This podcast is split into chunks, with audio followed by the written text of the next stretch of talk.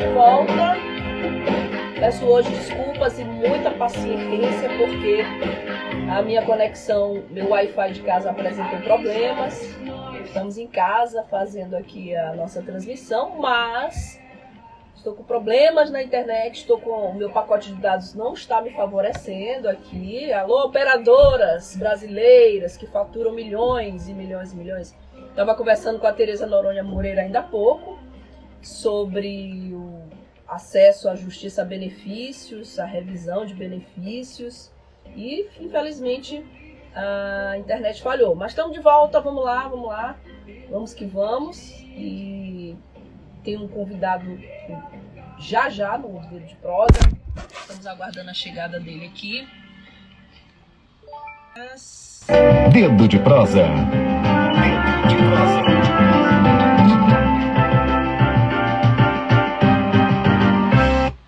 Nosso convidado aqui já conectado conosco. Estou ouvindo. Oi. Bom dia, Sérgio. Prazer enorme Bom te ver. Tudo bem? Tudo bem, tudo bem. Tá me ouvindo? Tô te ouvindo, tô te ouvindo. Tudo... Eu- Legal. Minha internet não está muito generosa hoje, mas a gente vai assim mesmo, vai resistir bravamente. Bom, queria te apresentar para os nossos, nossos companheiros aqui.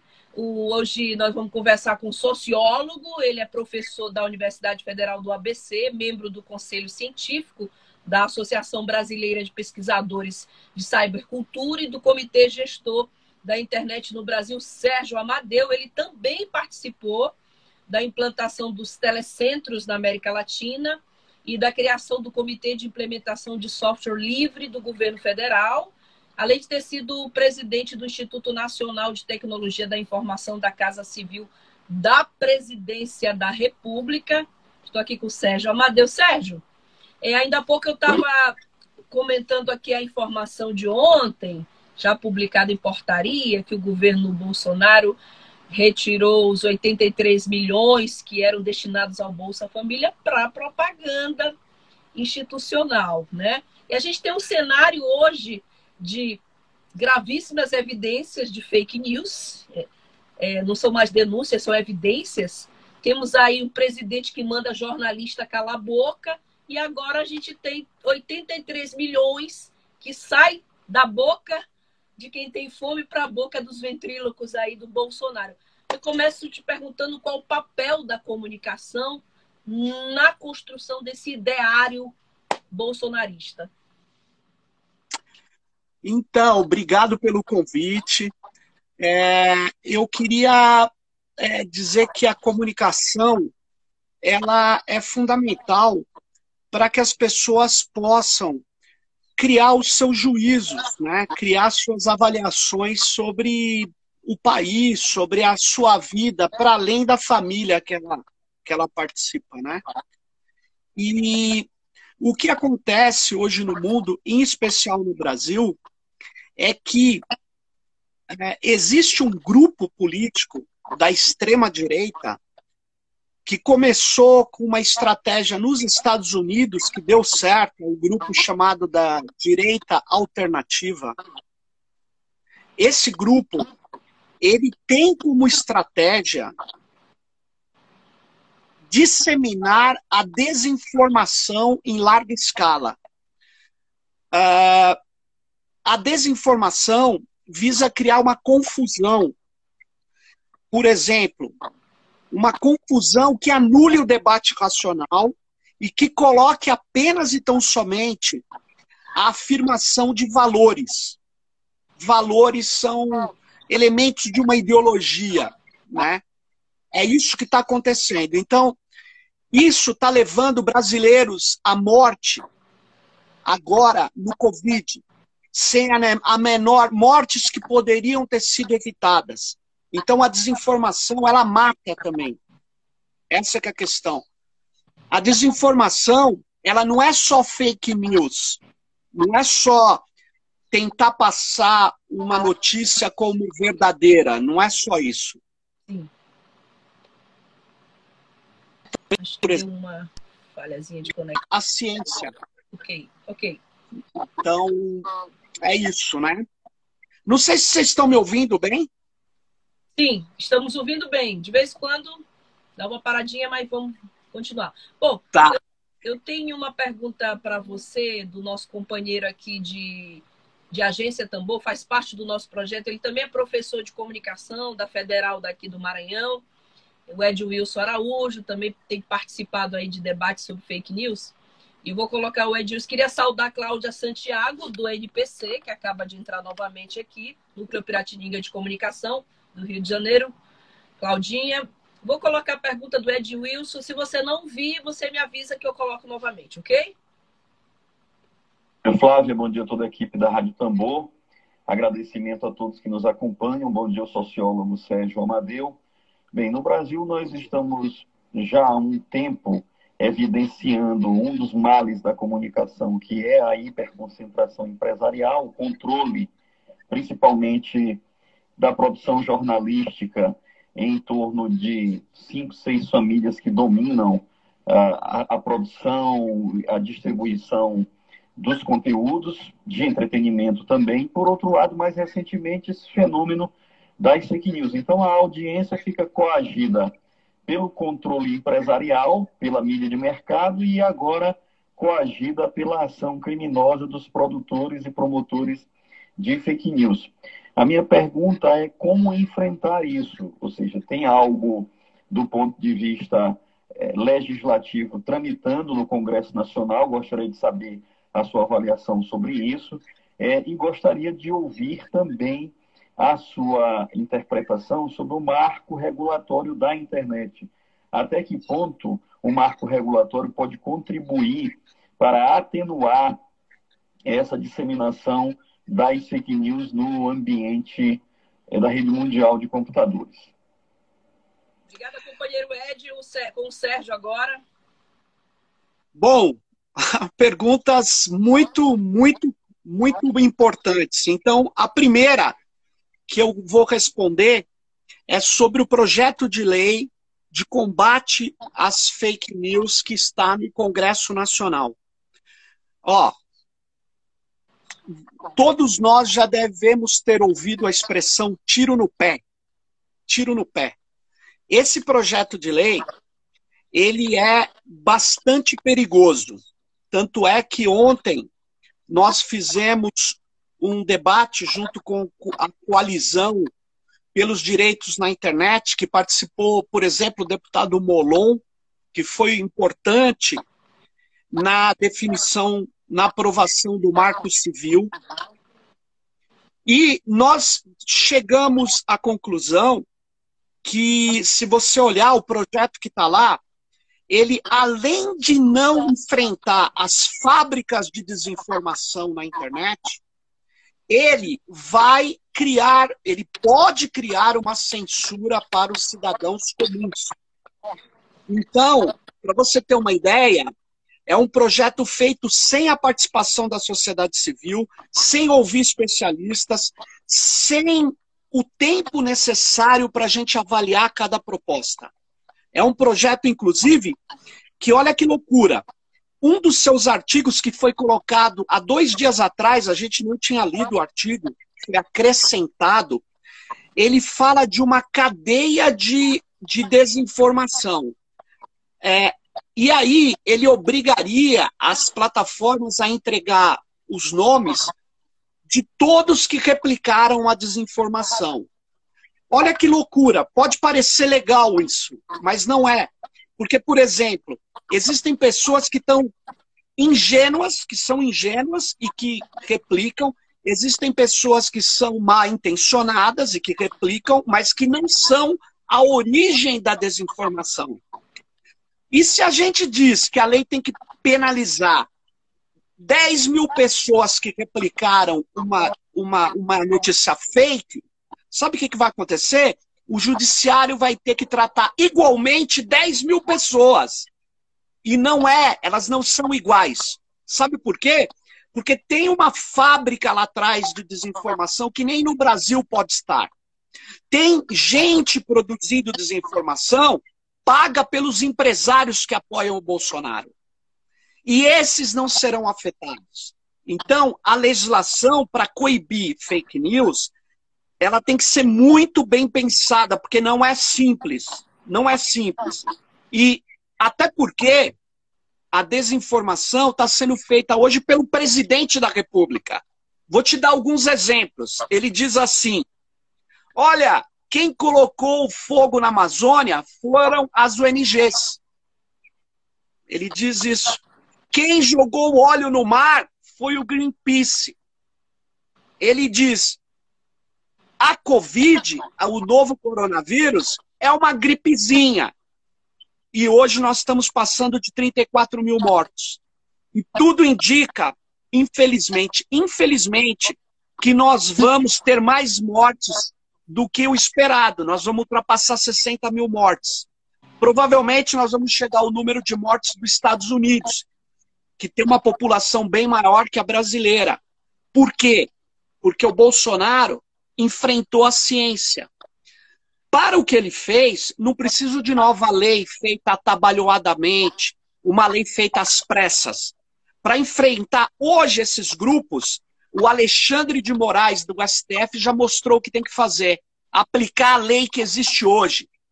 A lei de exercício ilegal da profissão, a lei que diz que é crime incentivar as pessoas à morte, a lei que diz que é crime calúnia, injúria e difamação, o crime de ameaça que está no Código Penal, que os bolsonaristas utilizam. Eles entram, por exemplo, nas nossas redes e falam: vou te matar, você vai ter medo de sair na rua.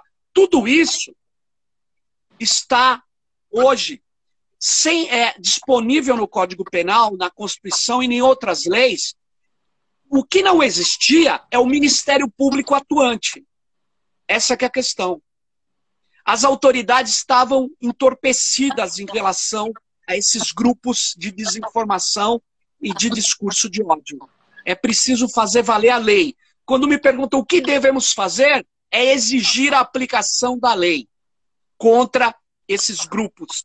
Porque hoje nós estamos vendo uma ligação muito grande entre a desinformação e a construção de grupos fascistas no Brasil.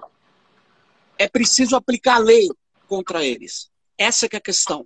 Então, do ponto de vista de uma legislação que trabalhe a desinformação mais geral, é preciso que a gente discuta com as universidades, com grupos de direitos humanos, pesquisadores, ativistas, parlamentares. Não dá para fazer uma lei como estão querendo agora. É, até porque ela é inócua contra as milícias digitais do jeito que ela está escrita. É, essa é a minha opinião. Ah, e mais uma coisa. A lei que está lá no Congresso dá, dá poder, mais poder às plataformas. Qual que é o problema das plataformas YouTube, Facebook, Twitter e tudo mais? Instagram também. Essas plataformas são gerenciadas por algoritmos. Sistemas algoritmos que são opacos. Nós não sabemos quem vai ver a nossa postagem, a não ser que a gente pague e escolha o público-alvo. Ou seja, se a gente der mais poder o que as plataformas têm para excluir conteúdo, nós estamos perdidos segmentando toda a nossa mensagem, sabe lá para que tipo de público, né? Professor, é, durante as eleições de 2018, se falou muito no surgimento de uma nova direita brasileira, nova, né? Nova direita brasileira. E aí eu lhe pergunto assim, o que há de novidade nesse processo de, de vir à tona uma nova direita, uma direita, a velha direita vestida de nova o senhor acha que são, o senhor acredita, o senhor considera que são as fake news? Que, e, e pergunto também, qual é a força que essas ferramentas têm no fortalecimento da direita? Excelente questão. Sabe por quê? É, eu, eu, eu queria só dizer o seguinte: no Brasil, o Bolsonaro e, e as pessoas pediam o golpe militar, elas eram uh, um percentual pequeno da população. Aliás, o Bolsonaro não era nem levado a sério, porque ele é uma pessoa é, inepta, ignorante, é uma pessoa que defendia matar 30 mil. Aliás, ele está conseguindo agora, né? Matar 30 mil e tal. Era uma pessoa que dizia que não existia racismo, era uma pessoa que dizia que, que negro pesa mais que os bois que ele encontrou no Vale do Ribeira. Uma pessoa irracível.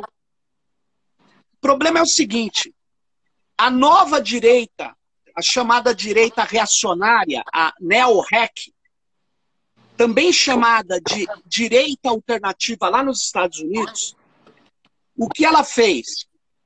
Ela a partir de 2011, 2012, ela lançou vários documentos e começou a se organizar nas redes digitais. Tem um documento que não está traduzido em português, um texto de um, de um filósofo da extrema-direita chamado Nick Land. Esse documento chama-se é, Dark Enlightenment, ou seja, em português seria Iluminismo das Trevas. E o que, que ele propõe? Ele propõe que a democracia só serve ao marxismo ocidental. O debate racional, baseado em fatos, nos leva ao, ao agigantamento do Estado e ao marxismo. Logo, é preciso destruir o debate racional. É preciso destruir os fatos e o que, que eles fizeram? Eles começaram a ir, por exemplo, em listas de, de gamers, de nerds, de, de, de, de é, como a 4chan, e falavam assim: esses caras do politicamente correto, esses democratas aí, esses liberais, eles querem destruir o seu direito de falar o que você quer. Então, na lista 4chan, eles incentivaram que alguns nerds, alguns, algumas pessoas de absurdo preconceito, falassem o que quisesse, porque eles já falavam. Então eles começaram a falar, por exemplo, é assim, eles transformaram um cara que ri de, um, de uma pessoa cadeirante que cai na rua, com a sua cadeira de rodas, e que faz piada com isso, eles começaram a transformar esse imbecil num militante da extrema-direita nas redes. E eles fizeram isso. Então, isso foi uma massa enorme utilizada na campanha do Trump, nas redes digitais. Eles tinham supremacia na rede. Por quê? Porque eles se ligaram a pessoas nefastas como Alex Jones. Eu sugiro que vocês venham, observem. Ele tem um, um, um blog chamado Infowar, que foi também patrocinado pelo Trump. E esse Infowar, por exemplo, lançava informações do tipo: Obama não é americano. Obama tem um exército de negros para dominar os Estados Unidos. Informações de guerra. E, é, e eles trouxeram essas técnicas aqui para o Brasil e encontraram um apoio nessas, é, é nesse pessoal fascista que não chegava a 8% do eleitorado, mas com as técnicas que eles aprenderam e com o papel nefasto da Rede Globo, e exagerou, exagerou, mentiu, deformou, e da Lava Jato, com o papel fundamental da Lava Jato, eles acharam que era o PSDB que ia ganhar as eleições, mas na verdade eles estavam colocando elementos e força nessa extrema-direita nova, que veio dos Estados Unidos e se articulou com os velhos defensores do fascismo e da ditadura militar. Só que aí eles ganharam força. Eles ganharam força e utilizaram com maioria, com grande pressão, machine learning, aprendizado de máquina, para segmentar, microsegmentar a população e atingir não só nas redes sociais abertas, mas também nos dutos de desinformação, como é o WhatsApp. Ontem, professor, eu é, coloquei aqui no nosso jornal uma lista que está sendo compartilhada pelos seguidores da seita do Bolsonaro, né? Compartilhe sem dó, é preciso por fim a tentativa de censura por parte do STF. Esses são os veículos de mídia alternativa do Brasil. Aí era uma lista de mais de 100 veículos, Alexandre Garcia, Opinião Crítica, agora Notícia Brasil, Imprensa Viva, que são aliados do cidadão que quer ver o Brasil livre do comunismo. Eles atuam de forma bastante sinérgica e organizada, é preciso que a gente reconheça. E é, em cima dessa, dessa informação, queria lhe perguntar sobre o outro lado da moeda, os movimentos populares, movimentos progressistas, a esquerda brasileira. Você acha que a esquerda brasileira, do ponto de vista da comunicação, ela deixou de fazer o dever de casa? Sim, ela nunca apostou, na verdade, é, da maneira correta na comunicação.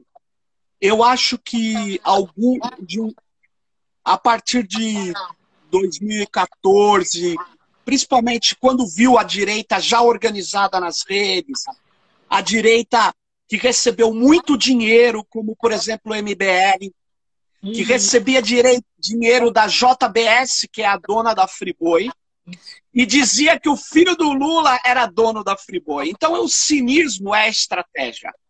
Esses caras que agora romperam com o Bolsonaro, mas eles foram financiados por vários empresários e o que acabou acontecendo é o seguinte: o MST, por exemplo, começou a melhorar o Brasil de fato, começou a apostar no digital. Só que o que, que acontece? Poucas estruturas começaram a apostar no digital. Você tem uma ideia? A, a, as, as organizações grandes, os sindicatos, não usam técnicas de aprendizado de máquina, de inteligência artificial, não usam técnicas. E olha aqui o que eu vou dizer: não é para usar as técnicas do mesmo jeito que a extrema-direita. É para poder organizar melhor a distribuição de informações. Não é para coletar dados de maneira mentirosa, sem avisar que está fazendo isso e vender. Não é isso, não. É fazer coisas corretas, mas melhorar a performance da sua comunicação. Mas eu acho que as pessoas estão aprendendo isso. E eu acho que a coisa começa a se equilibrar. Mas eu queria chamar a atenção que o Brasil vai entrar numa disputa muito grande, né? Por quê? Porque existe um ponto de conexão entre essas hordas neofascistas, bolsonaristas, é, supremacistas brancas, racistas, entendeu? e os neoliberais não fascistas, que são os demutucanos, o Rodrigo Maia.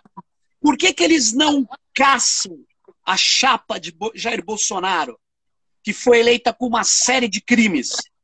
Porque tem um ponto de intersecção entre o neofascismo e o neoliberalismo, que se chama Paulo Guedes.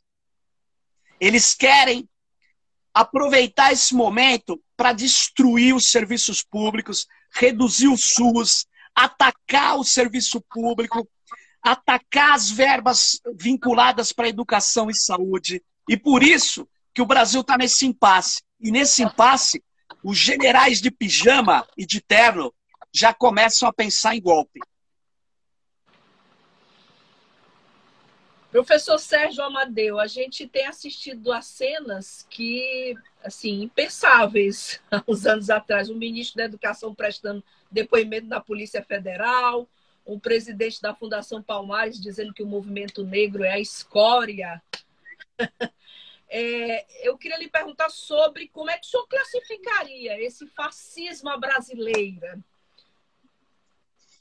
Como todo fascismo, ele é ele é cínico, ele se mantém o tempo todo mobilizando sua base, portanto, tem um inimigo todo dia. Pode reparar, ele sempre tem um inimigo todo dia. Eles não têm uma defesa de uma política pública. Não. Eles têm um inimigo. E o inimigo, inclusive, pode sair das hostes deles, como o Sérgio Moro. O Sérgio Moro é o inimigo deles. É, Mas o Sérgio Moro é dessa extrema-direita, é dessa farsa. Só que ele não é, ele, ele tem diferenças com o Bolsonaro. E o Bolsonaro virou o grande líder. Por quê? Porque o Bolsonaro, ele é uma pessoa que não tem é, nenhuma qualidade é, humanitária, nem intelectual. Por isso, ele pode falar as besteiras que ele fala e legitima o que é pior. Aquilo que a Hannah Arendt falava, o homem comum. Eu tenho um tio já falecido que, na minha opinião, era muito parecido com o Bolsonaro. Ele provavelmente votaria no Bolsonaro se estivesse vivo. Sabe por quê? Porque ele, ele é assim, se metia em tudo e não entendia de nada, não gostava de trabalhar e chamava os outros de vagabundo. E é, é, é o bolsonarismo. Porque é. o, o Bolsonaro é um inepto, é um vagabundo, no sentido literal da palavra. Mas ele acusa os outros. Ele acusa os negros, que há 300 anos era quem trabalhava no Brasil. A economia brasileira era escravocrata, era agrícola, e quem estava trabalhando no campo eram os negros. E ele acusa os negros de vagabundos. Esse cara, ele inverte porque ele pode falar isso? Porque ele foi expulso do exército, afastado do exército, por atentar contra a hierarquia do exército, por tentar colocar bombas em quartéis, por ser terrorista. Mas agora ele fala que os terroristas são as torcidas organizadas, que o terrorismo é quem é contra o racismo. Na verdade, ele segue o Trump. Ele é um pau mandado. E olha só, ele, que presidente de um país sério, sairia do seu palácio com a bandeira de um outro país? Fala para mim. É ridículo. E ele, não tendo formação nenhuma praticamente, eu achava que ele tinha formação militar.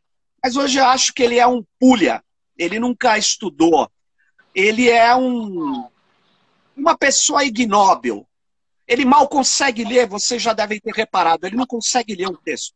Esse cara, esse, esse, essa, essa expressão do, do que existe de pior na nossa sociedade, ele chegou lá por um processo de desinformação e por um, uma, uma, uma ação orquestrada pela Lava Jato Rede Globo e pelos demotucanos para desacreditar alguns políticos do Brasil. E eles exageraram, e aí deu no que deu. Nós estamos agora nesse momento onde eles estão articulando uma coisa que é o seguinte: ou a gente faz valer a lei, a Constituição, e tira esse rebotalho do poder, ou sabe o que vai acontecer? Vai vir uma eleição, se é que vai ter uma eleição, e aí eu já sei o que ele vai falar. Ele vai falar: a eleição foi fraudada, porque ele vai perder. Se tiver uma eleição, ele perde. Mas qual o problema? Ele, a eleição que ele ganhou, ele disse que é fraudada. E é. ele não apresenta provas. Ele não quer nem saber. Ele quer mobilizar as hostes milicianas. Pois e eu quero dizer o seguinte: que nós precisamos falar com todas as letras. O Ministério Público do Rio e a Polícia do Rio de Janeiro, ela precisa terminar o inquérito da Marielle Franco. Ela precisa terminar e saber quem mandou matar a Marielle Franco. Porque uhum. nós sabemos que quem matou é o vizinho do Bolsonaro. Mas quem mandou matar Marielle Franco? Eu quero saber. E, na verdade, já tem provas. Já tem provas. Por isso que ele quis remover a direção da Polícia Federal. Por isso que ele tentou, quando o Moro era queridinho dele, federalizar o caso para matar o caso lá em Brasília. Agora, por que, que ele tão, tem tanto interesse em não apurar o crime da, contra Marielle Franco e Anderson? A minha pergunta: a minha pergunta às autoridades. Pergunta que não Por que, que o filho dele, por que, que o filho dele tem tantos imóveis sab, é, no Rio de Janeiro sem ter renda para tal? Eu quero saber, da onde veio esse dinheiro? Será que veio das milícias? É. Essa é a pergunta. É, sobre o despreparo, eu li no início do ano aquele livro da jornalista Thais Oama, da ex-Veja, é, chamado Tormenta, tem um trecho interessante que é uma reunião de empresários na campanha presidencial, a Van e aquele pessoal todo, e o general Heleno vai para o telefone e diz assim: esse cara é um despreparado. É o trecho do livro, o recorde do livro que eu mais fiquei. É mesmo?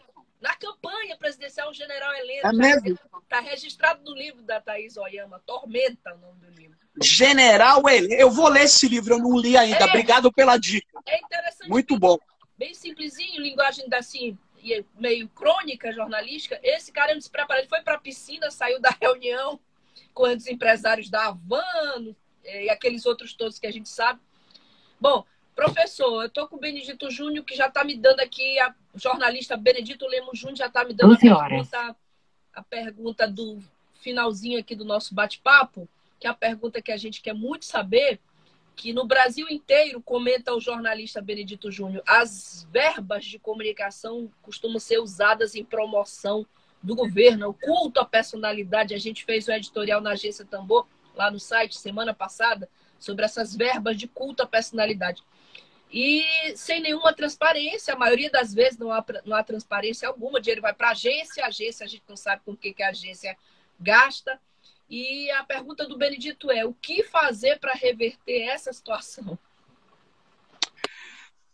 Na verdade, tinha coisas a fazer de aplicar a lei que já existe, ou melhorar a lei sobre as verbas de publicidade, com maior transparência, com auditoria pública, mas eu vou te dizer o seguinte: eu já não acho que a gente tem que atuar no fatiado.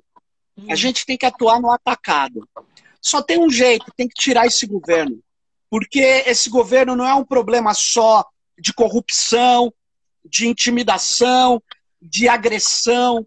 Não é só um problema de malversação, de destruição das políticas públicas, de isolamento do Brasil, como nunca nós estivemos no mundo um país que abria sessões da ONU, desde que a ONU foi criada, pelo seu poder diplomático, hoje é, um, é, um, é algo execrado, não é convidado nem para reuniões para discutir o futuro do mundo após pandemia.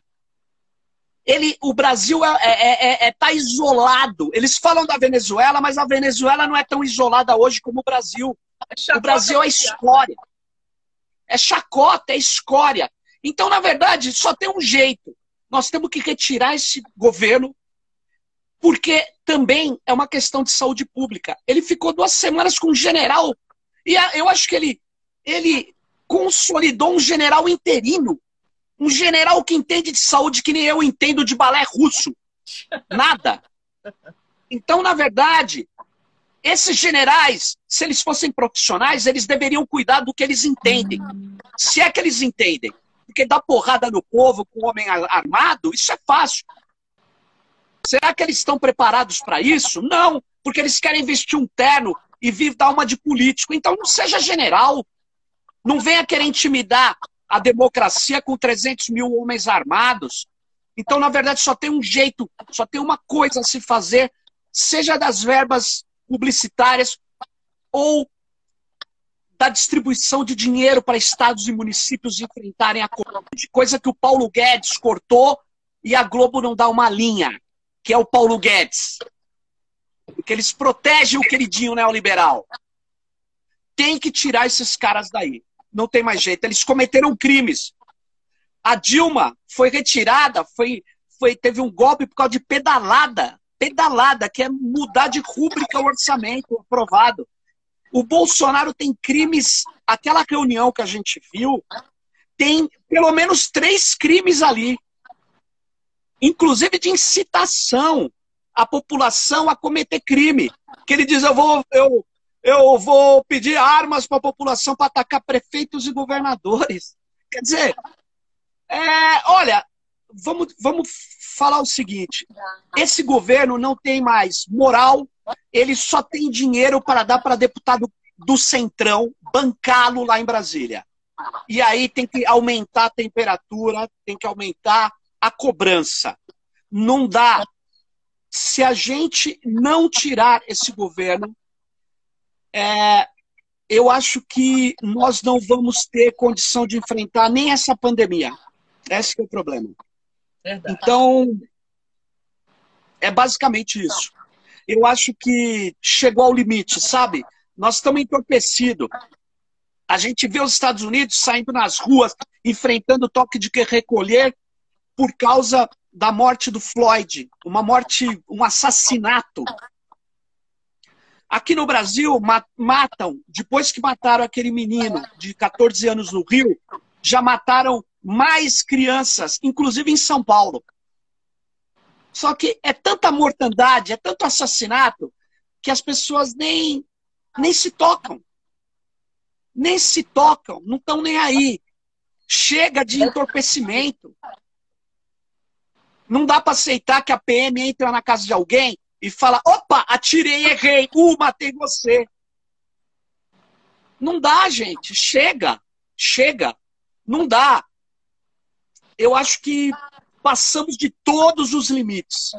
Era isso que eu queria dizer. Não dá para atuar no, no varejo, tem que atuar no atacado. Professor Sérgio, é, eu quero lhe agradecer não pela entrevista, mas por essa injeção que o senhor acaba de dar em todos nós aqui, injeção de indicação Obrigado. necessária, é, essa aula que o senhor está dando aí para nós que fazemos comunicação popular, comunicação comprometida com o interesse público, comunicação que não tem rabo preso com verba de governo ou de prefeitura. Quero lhe agradecer em nome de toda a agência Tambor, projeto de comunicação inédito aqui no Maranhão, e lhe desejar uma, um bom fim de semana em casa. Obrigado. Obrigado. O senhor está onde? Obrigado. O senhor está em que estado? Eu estou aqui eu estou em São Paulo, eu estou na cidade de São Paulo, o epicentro da Covid no Brasil, no bairro do Sumaré, que não é o epicentro, porque quem está morrendo aqui é a periferia, é são os pobres, entende? Que estão sofrendo muito mais do que esses bairros de classe média. Infelizmente, é, as pessoas falam, ah, mata todo mundo. É, tudo bem, mas não é bem assim, não. Então, eu só queria aproveitar antes de me despedir, eu agradeço muito o convite. Gostei muito. Eu só queria fazer uma propaganda de um mapa colaborativo que a gente faz parte para registrar as ações dos movimentos sociais e ativistas de enfrentamento ao Covid e de montagem de redes de solidariedade. Queremos é mapa é mapacolaborativo.org.br. É muito legal se vocês puderem ajudar a cadastrar, registrar movimentos. É muito legal. A gente quer registrar esses movimentos, ajudá-los e também mostrar para o mundo que o Brasil não tem só é, imbecis. O movimento social está dando uma lição de como enfrentar a Covid-19. É mapa colaborativo tudo junto.org.br. Já estou com ele. Obrigado aí pelo convite. Obrigada, professor. Saúde, Tchau. Sérgio. E até Obrigado. Um abração. Até. até Tchau. Muito bom fechar a semana. É excelente poder fechar a semana de segunda a sexta com entrevistas desse tipo, com a, part... a participação de vocês todos aqui que nos ajudam a fazer esse projeto de comunicação, a Agência Tambor. Uh, Gustavo está comentando aqui conosco que vai seguir a Agência Tambor, a gente agradece. Estamos no, com esse, essa entrevista vai estar disponível no Spotify, no nosso podcast que é o Tamborcast. Daqui a pouquinho, assim que eu sair do ar, a gente posta o vídeo da entrevista no Instagram e agradecemos a participação de todos vocês. Esse é um projeto pioneiro no Maranhão de comunicação a serviço do interesse público, da democracia nós somos uma rádio web, somos uma agência de notícias. Obrigada a todos que nos acompanharam, que estão conosco. Cláudia Santiago comentando Tambor e Sérgio. Muito obrigado. O NPC tem grande carinho e admiração por você. O Núcleo Piratininga de Comunicação é a nossa escola. Obrigada a todos vocês. Estamos encerrando aqui a nossa programação, mandando um abraço e desejando saúde. O tambor vai continuar rufando. Segunda-feira, esse tambor volta, rufando forte. Maria,